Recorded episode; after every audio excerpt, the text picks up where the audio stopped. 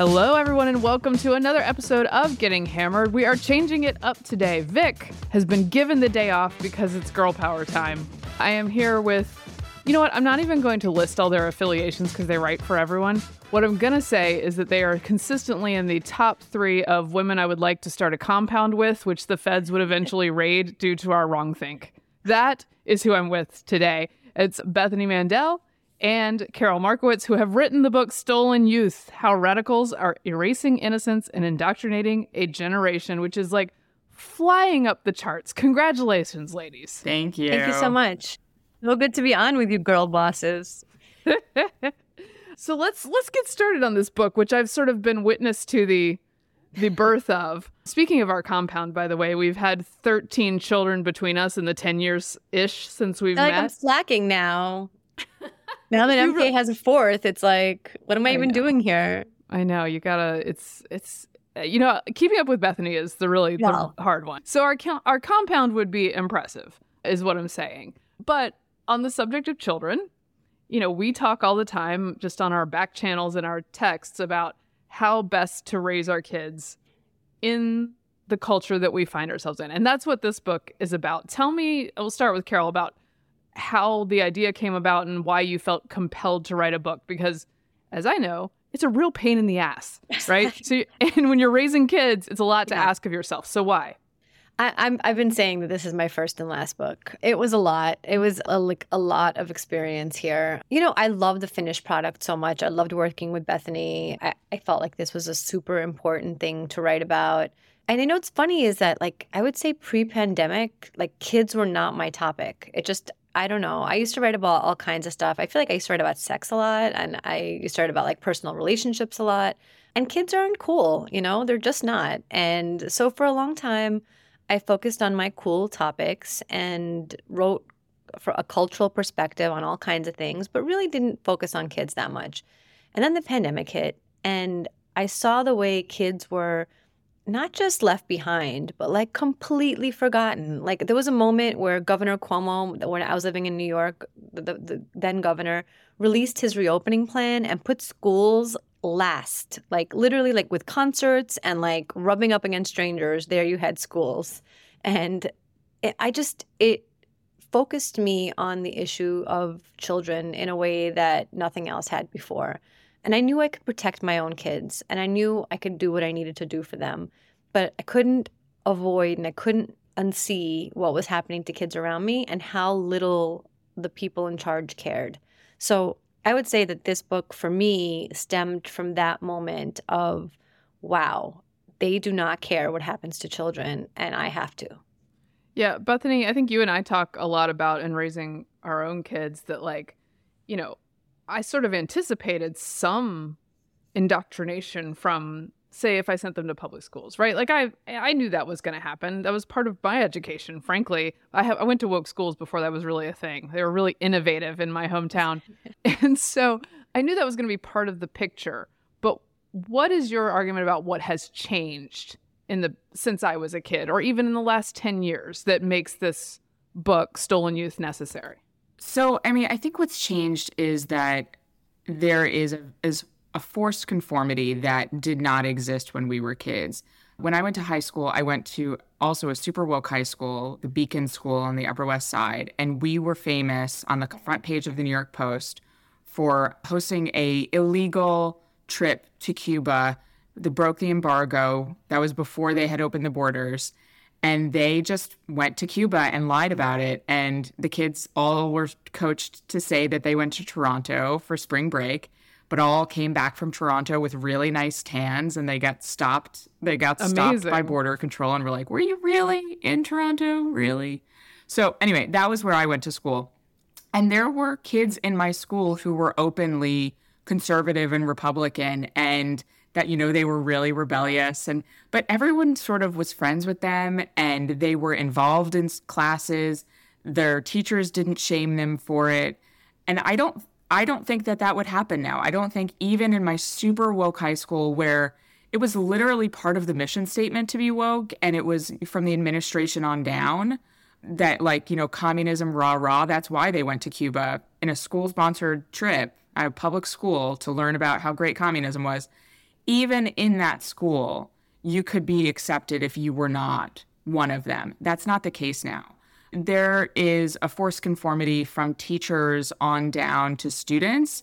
But what's really sort of terrifying to me as a parent and, you know, as like a concerned American is that this forced conformity isn't just about sort of worldview, but it's also parents and administrators, guidance counselors and principals are actively working against parents and working behind their backs. One of my friends local to me recently told me that her her school librarian has been putting books in her daughter's hand about being transgender. She's in eighth grade. They told her how if she could ob- obtain a chest binder without her parents' knowledge or permission. And she talked to her mom about how she could have top surgery because she had been sort of marinating in school-provided transgender materials. So that's that's the really terrifying thing to me as a parent. Yeah, I think to me during the pandemic and for many of the moms in my community, which is a, you know, I'm the outlier. It's a very blue Northern Virginia community. One of the most important realizations, which even I had not realized as a out and out conservative who everybody knows is conservative, is that the school board sees me as the adversary. It, and not because I'm conservative, just because I'm a parent, right? Any yeah. any dissent at all is considered problematic, particularly during the COVID days. And that was that was news to a lot of parents and is what has caused, you know, some of the quote unquote, you know, problematic near domestic terrorism, as the National School Board Association would have it, from parents who desired to make their dissent known. Right, Carol? And yeah. Carol, you watched a lot of that in your community. Yeah, I, you know, the the whole thing with the difference between like what used to be liberal and now is woke is so dramatic to me. Before we moved to Florida, we were living in Park Slope, Brooklyn, and anybody who doesn't know that basically is Cuba in, you know, in Brooklyn. Far, far deep left. Every bad idea that ever exists, Park Slope's like, we're all in on it. As soon as defund police happened, like every house on my block, and not every, but like, you know, half the houses on my block, which are all like multi-gazillion dollar houses, had defund police signs in their windows. Obviously, everybody had a B L M sign. But, you know, it just, the idea that this place was somewhere that my husband and I moved to raise our kids, and we thought that would be okay just a few years ago, is now wild to us because it really wasn't crazy. Yes, it was liberal, but all of New York was liberal. We had moved there from the Upper West Side, which is like, if, you know, if Park Slope is Cuba, I don't know, I, it's like maybe Venezuela, but like not not quite, you know, not, not the perfect comparison. But Par- Upper West Side is also very, very liberal. So we knew what we were getting, but we never imagined how insane it would get and how that liberalism would become all-encompassing to them. And, you know, I'd get threats, you know, put on my house and, you know, on, on my door. And it, it just, it became untenable because these people have wound themselves up that any any stepping outside of their line, any distinction whatsoever, any non-agreement is is something that is just not acceptable. And again, going back to the COVID years when we saw that the schools were closed, and I watched my rich neighbors, I watched them, you know, put put up these signs and march for equity and then send their own kids to private schools or form pods or move to their beach house or whatever and not say a word for any of the other kids who couldn't do any of that. That for us was like the breaking point. Like, yeah, we could have also done that. We could have also got our kids a tutor and a pod and never mentioned the fact that schools were closed for the people who couldn't afford that. But we couldn't unsee it. And that was like the main thing for us, where it went from this liberalism, which we had always lived among and, and accepted, to this unbearable wokeness thing that we could no longer accept. Well, it's, it travels a path. And, you know, Guy Benson and I wrote in our book, End of Discussion, about this, some something about this mm-hmm. phenomenon, although it wasn't called woke at the time or even cancel culture at the time. And it's only gotten worse since then. And, yeah, you know, I'm sorry I didn't solve it, guys. But I reread your book for for our book. Like, I, I, it was one of the books that I felt like this would like trace the, the origins of this. So I, I absolutely think that you guys hit it right at the beginning, where this conformity was taking hold. And but at the time, it was like they would say end of discussion and we'd kind of laugh at them and continue the discussion. But now it's like literally they'll call your work and be like, no, she's not stopping to talk about this. So now you got to do something. And I've written about the people who got fired for very now mainstream COVID opinions and had their whole lives destroyed. So the end of discussion was no longer like acceptable to them. I was like, now, and I must destroy you. Yeah, I'm, I must also, you know, beat you into submission by ruining your life. And not just public figures, not just people like us who are sort of versed in sticking up for ourselves, but for just mm-hmm. regular people. And that's where the liberalism turns to wokeism, turns to real illiberalism. And I want to thank you, Carol, for this book goes hard from the beginning and is like, let me tell you a little bit about conformity, because in my family, we know a little something about it. Can you tell me about how you how you open with your family's history yep. with some of the forced conformity in a, in yeah. a very real way? My great-grandfather, Aaron Gelberg, died in a gulag in the Soviet Union, and I was raised by his two daughters in Brooklyn. They one of the, one of his daughters went on to have my father. And that was the only child produced of the four Gelberg siblings that I tell the story in the opening chapter. And the gulags were, my, my great-grandfather was there because he owned a bakery. And one day, owning a bakery became illegal because that was just what the ideology demanded. It was like, now we believe something else. And so what you do is no longer acceptable. And so he died there. He died shortly after he arrived there. I think my great-grandmother went to visit him one time. He was like, all the way east, like almost by Japan. And it was something that scarred my family because it wasn't just that he was killed in the gulag, which, you know, was bad enough. His daughters had to pretend to love the man that did it to him, Stalin. They had to pretend that Stalin was the greatest thing ever because you, this is what you did. You had to make a spectacle out of your conformity and out of the way that you accepted the, the opinion. And there was only one opinion. You know, I, t- I tell the story in the book, but when Stalin died, the two daughters who whose dad had been killed by this man set out to make a scrapbook of his life. But then a few months later, Stalin was no longer favorable. He became, you know, suddenly he was out too.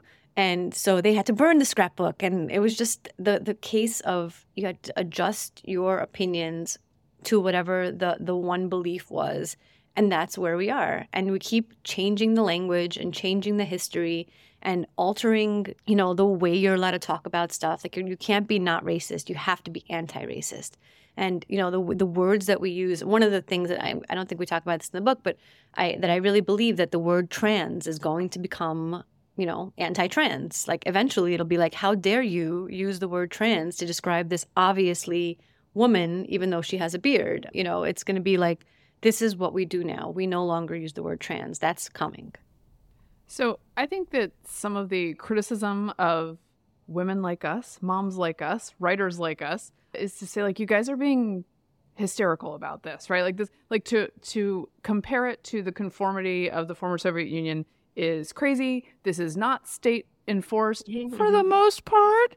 Um, and you guys are just going too far with this comparison. But Bethany, in your chapter later in the book about about medical, the wokeism and medical circles, I was reminded about how, like the bakery, the rules can just change under your feet dramatically in an instant, depending on what the zeitgeist requires, right? So when the American Association of Pediatrics decided, oh, wait, we can't do schools opening. We have to do schools closing. We can't do masks are bad and faces are good. We have to do masks are good and faces are bad. I mean, it just like instantly yeah. the the the conventional wisdom and the science changes as needed. And it's real creepy and reminiscent mm-hmm. of a state enforced yeah, conformity. So to me, I think the creepiest thing, you know, we, we talk about COVID in the book and we it seems sort of out of place. Like, this is a woke war. Why would we talk about COVID? But COVID was the the brick on the gas pedal for all of this stuff. And one of the yeah. one of the things that there was a couple of topics that kept on coming up no matter who I talked to.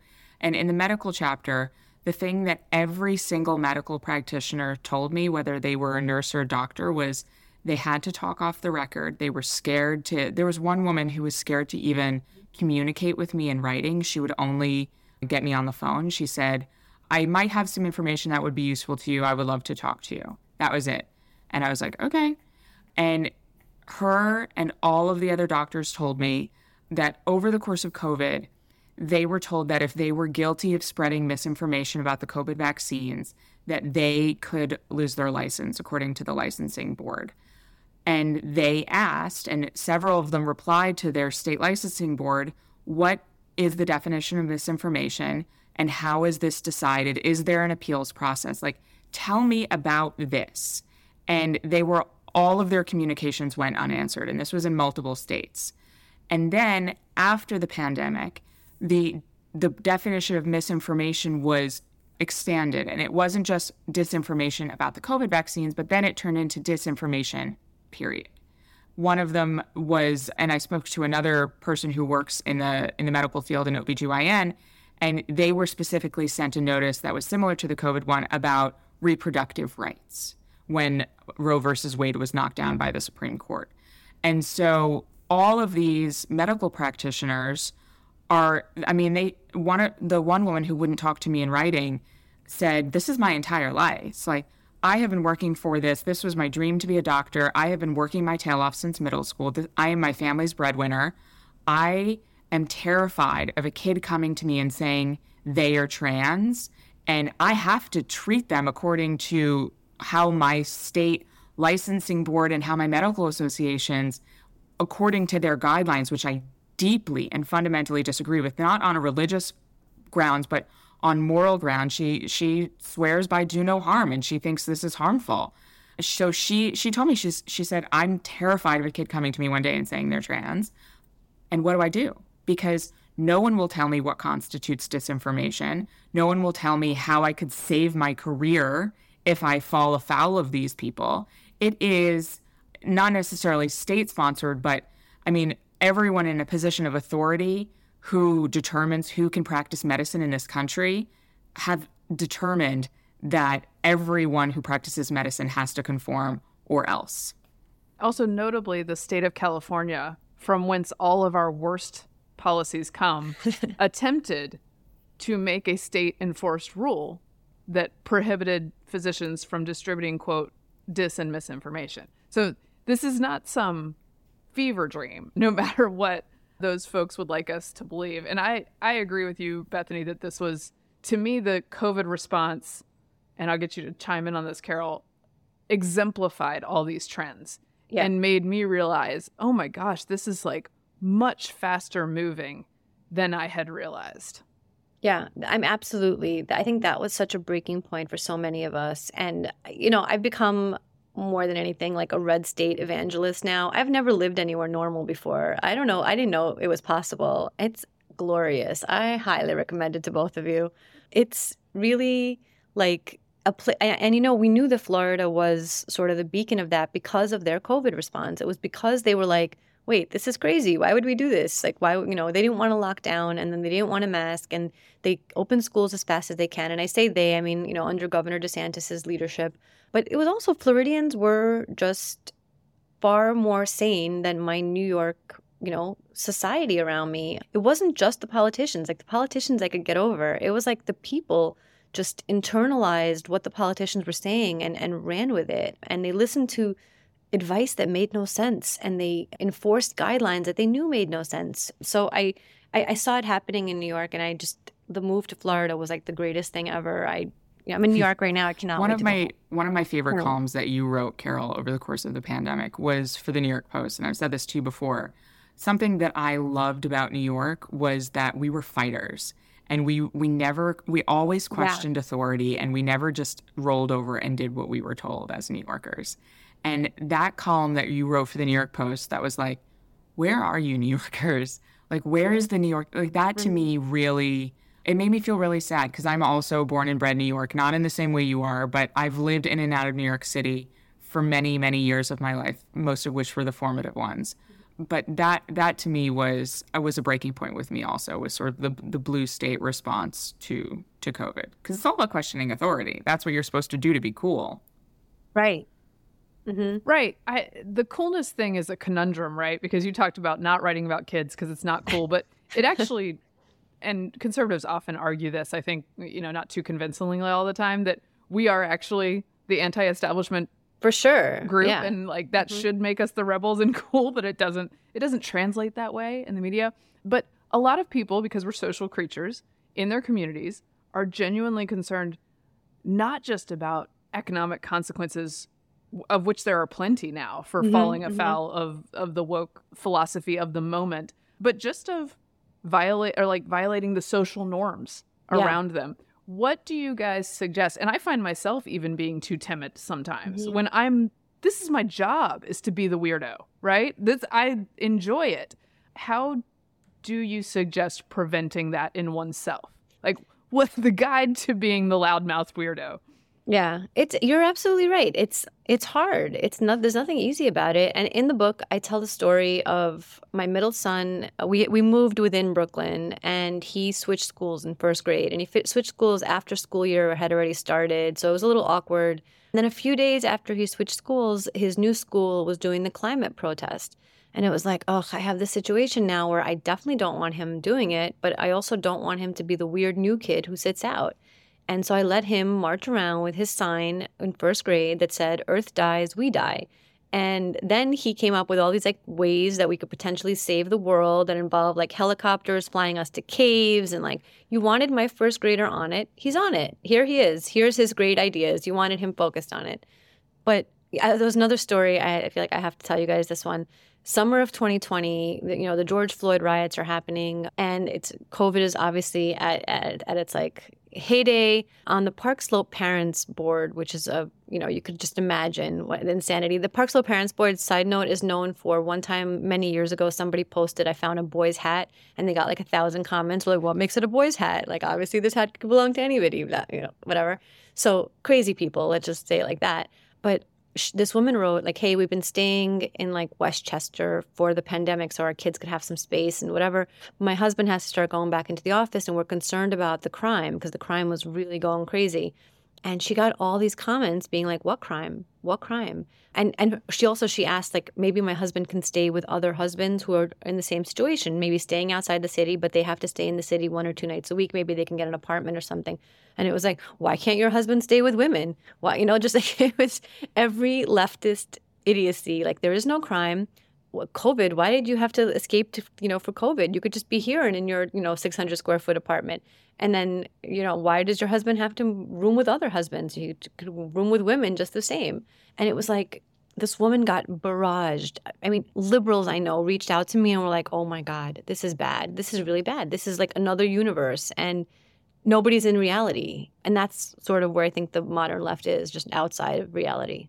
Yeah. What do you, what do you think for tips, Bethany? Famously a grandma killer in the year of our Lord twenty twenty. I should say the year of my Lord. Sorry, guys. You're talking to two Jews here. I like saying the I year am of the so Lord. Problematic. I right say now. The year of the Lord. So, I mean, I always tell you, so I became a Karen over the course of the pandemic because I wanted to Karen the Karens.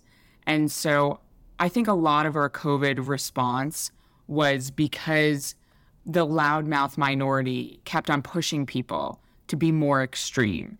And so, you know, the masks stuck around longer because there was a loud contingent of people who demanded it. Whereas the majority of the people in my county, like when the masks went off and everyone realized it, because no one paid as close attention as I did, they were like, oh, okay. And probably more than half of people took their masks off pretty quickly in public. But I became the anti-Karen Karen. And I yelled at my Montgomery County Council on Zoom all the time. It was like my favorite, you know, pastime. But I also like did really annoying little things to just every small business and everything in the country. There was um, a children's museum that you told me about, Mary Catherine, that like still had like a vaccine mandate on their website. And I was like, I'm going to email them and pretend I'm about to go there and tell them I object. But for me also, it was hard to, oh, sorry, just woke my baby up. But for me, it's also sometimes to be a Karen with people who aren't strangers. So like, I'm happy to Karen the the Colonial Williamsburg Foundation. Like, I Karened the crap out of Colonial Williamsburg. But it was much harder to Karen my, and it's funny because my mother-in-law's named Karen and she lives here, and I hope she doesn't overhear this and think that I'm, like, using her name as an epithet. I'm just, like, all she'll hear on her end is, like, Karen, Karen, Karen. But I Karened my my pediatrician recently, and that was a hard one for me. And, Mary Catherine, you and I talked about that sort of internal struggle of, like, I don't want my pediatrician to know who I am and what I do, and maybe they do already. I don't want to sort of yeah. impact my kids' medical care if one of the pediatricians hates me, because that happened with me with a midwife.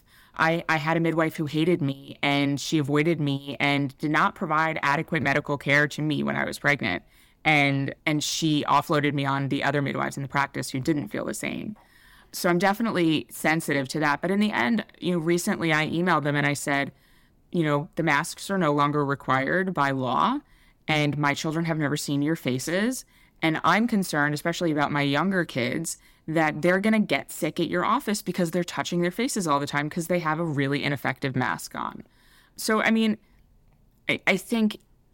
No. They respond? They did not. No. I've been thinking about replying again. I don't know. I don't. But again, I don't want to be, you know, I know it's hard. It's hard. It's hard. Yeah. There's nothing easy about it. It's, it's hard. And, you know, I, we tell people to be brave, and we have to, you're obviously being brave yourself. It, it's a really tough thing, but yeah. fights are yeah. not easy. And yeah. this is a fight for things that we believe in, and we yeah, have to be my... having this fight.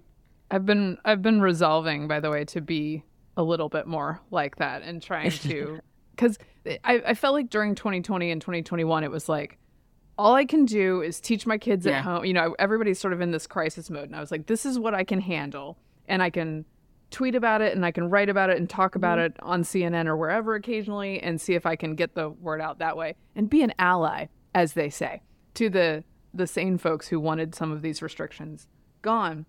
I've been resolving to be more of that, and it is tough because it's not in it's not in my D N A to be the person who's like, I need to speak with someone about this. Right. Um, so it's an right. odd thing, and one one of the things that bothers me about the forced conformity, and particularly invoking it with children, is this thing that people do where it's like, oh, it's a free country, they can still talk in class or college or whatever, and it's like, we're the outliers. We mm-hmm. are people who are trained and, in fact, enjoy having dust-ups with people.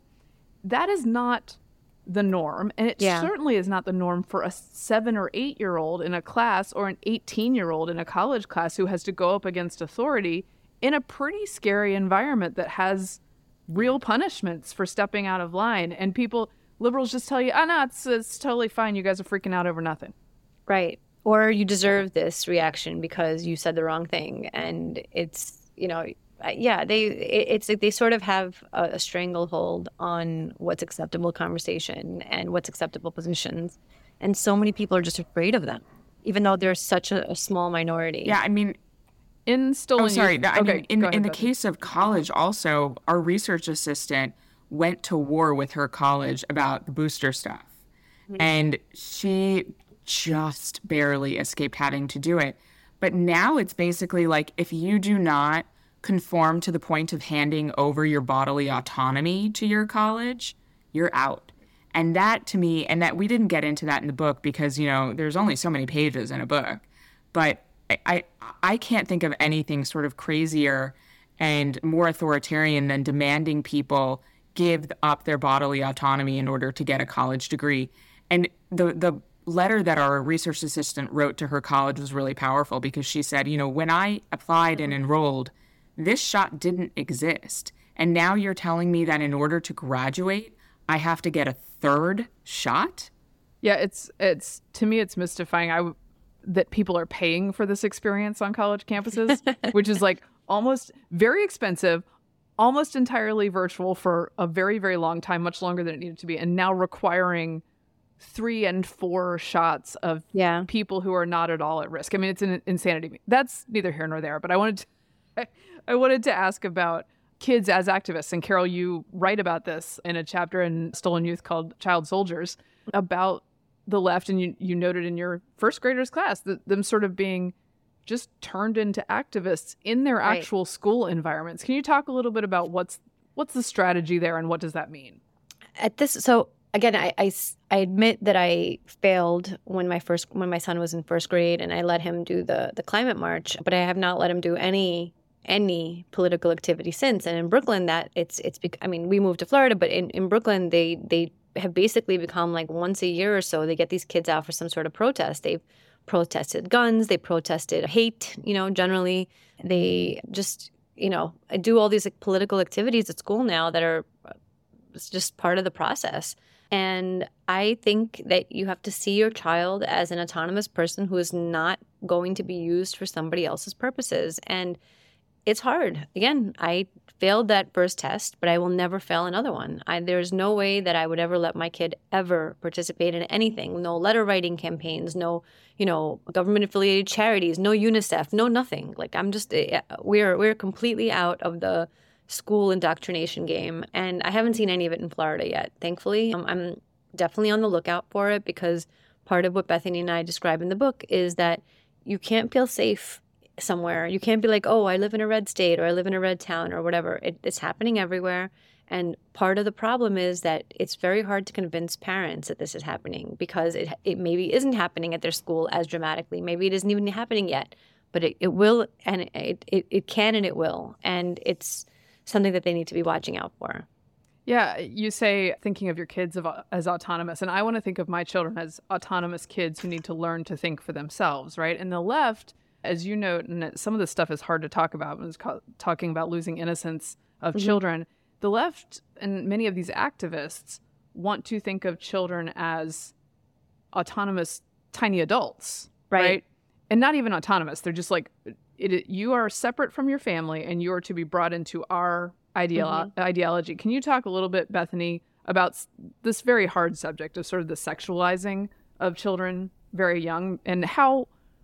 How widespread is it? Because, again, the argument is, oh, you guys, this doesn't happen yeah. very much. It's not a real thing. You're only seeing the outliers on so, TikTok. So, I mean, I think that the, the most perfect example is the drag queen story hours, which were sort of the beginning of it was a fight between David David French and Saurabh Mari. And it became a punchline on the right. And and it was for a long time. It was an outlier. They weren't really happening in any sort of widespread way. And now, fast forward to twenty twenty-one, twenty-two, twenty-three, the Jewish community where I live hosted a drag queen story hour, like the, the P J Library, if people are familiar with that. It's run by the Jewish Federation. Like, they hosted a drag queen story hour. My local library hosts drag queen story hours. My local park, Brookside Gardens, hosts regular drag queen story hours. So a lot of these things are happening either with my donor dollars, whether they're with the Jewish Federation, which do great work otherwise, but have now made me very reticent to donate to them ever again, or with my tax dollars in the parks and, and in the libraries. But yeah, I sometimes joke, I sometimes joke that I missed the cultural moment where drag queens and drag shows became the like ultimate expression right, of right. art in our society and must be ubiquitous in yeah. every fashion. And so, you know, I don't think anyone currently, and I'm not going to say never say never because God only knows how fast this stuff is accelerating, but there you've never heard of a stripper story hour. You've never, like that's, you know, but so what they're doing, it it's it's very great branding and great marketing, because all of this stuff, most of the sexualized material in books, the pornographic books material in the books, one hundred percent of that content is L G B.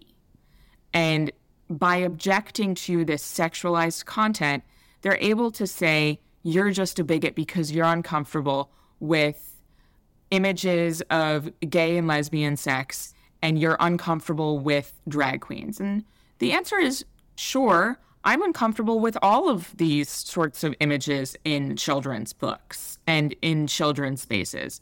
But this is, you know, this is their way of fitting it in while being able to cloak themselves in an armor and having this ammo ready. And they do it, I mean, Carol talks about it in one of her chapters as well. They do it with child soldiers as well. They make the mascots of their political campaigns, whether they be guns with the Parkland kids or climate with Gre- Greta Thunberg. They make children into their mascots. And so if you dare object to what they're saying, how could you possibly insult a child? Well, like, because you've made right. them the spokesperson and I have a disagreement. But they've, they're able to manipulate the conversation in a way that you are, you have your hands tied behind your back. Yeah. I, I'm, I'd say sometimes, like, I'm as close to a free speech absolutist for adults as you're probably going to get. I mean, like, pretty close, I would say.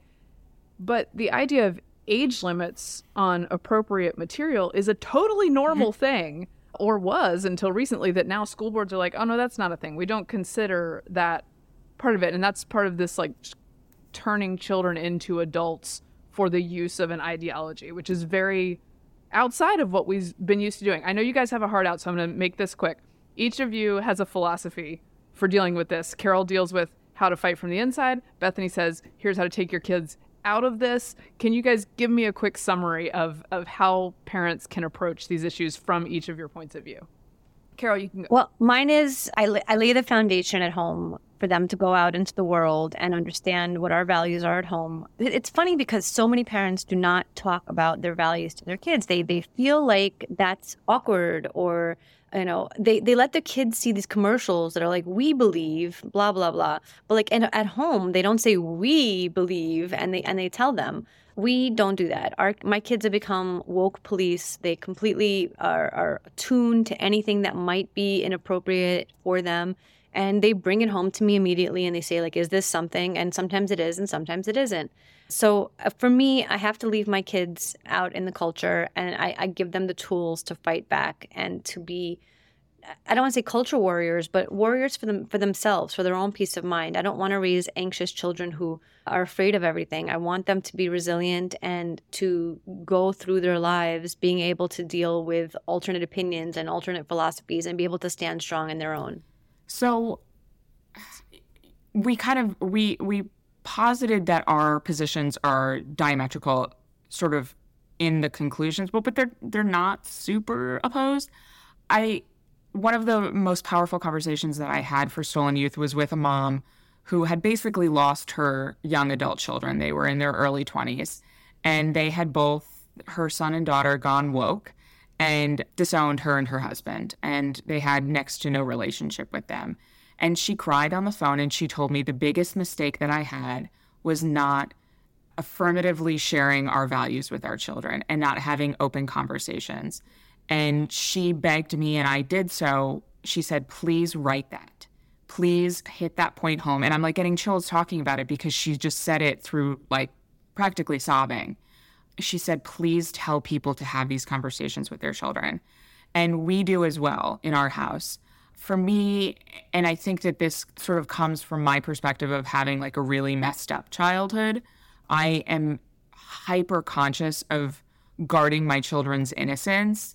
And I am very, I'm very, I don't know how to say this, like disappointed in myself that I have a lot of adult conversations on radio programs, for example, on my phone within earshot of my children. And so I feel like my kids know more about the world than I necessarily would want them to know about in a perfect ideal situation. Right. But I, I think that childhood innocence is a one-shot deal. And once they lose it, it's gone forever. And so I think it's a very fine line of sort of protecting them and keeping them separated, but also preparing them to face the world. And and it's it's a line that is very blurry for I think everyone.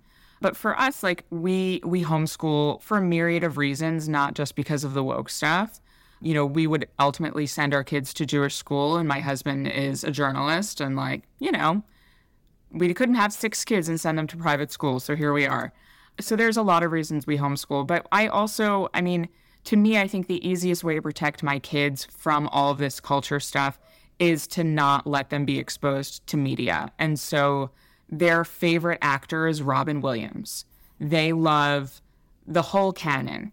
Flubber was a big hit recently. Missus Doubtfire, which is super problematic and no one would ever make nowadays. The Jumanji was a huge hit. My daughter watched it like fifteen hundred times.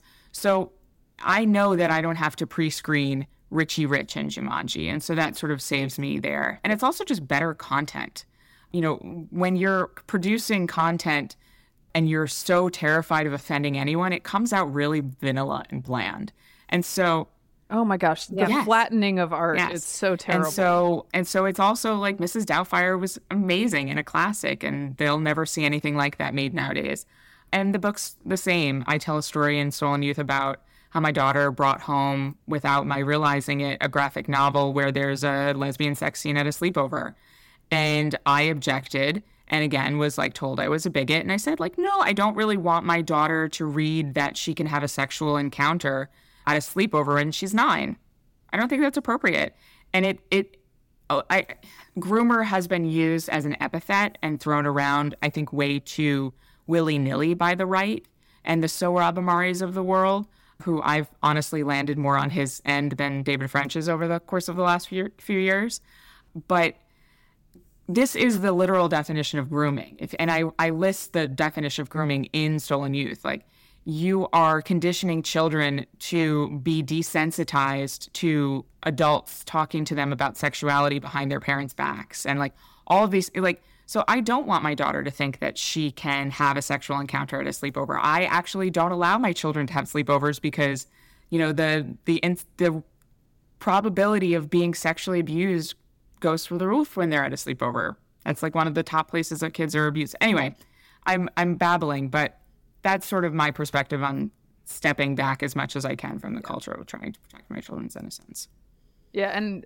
And from that, which we didn't even get into this, but the the social media is the one yeah, where no. I'm like, I have become radicalized. And I'm like, there will be none of this in our venue. So thank you guys for being here. You can find them on Twitter at Carol, K A R O L, and at Bethany Shandark. So you can listen to all their wisdom. I'm always proud of you guys. I'm always proud to be friend with, friends with you and impressed by you. But I'm even more impressed after I read this. And I watched you writing it. It's really... I know it was a, a labor of love and real labor. It's also a call to arms, and it's important for parents to read this. So buy yourselves Stolen Youth by Bethany Mandel and Carol Markowitz. Thanks, ladies. Until we get to the compound, I will talk to you over text. This has been another episode Next. of Getting Hammered on Nebulous Media.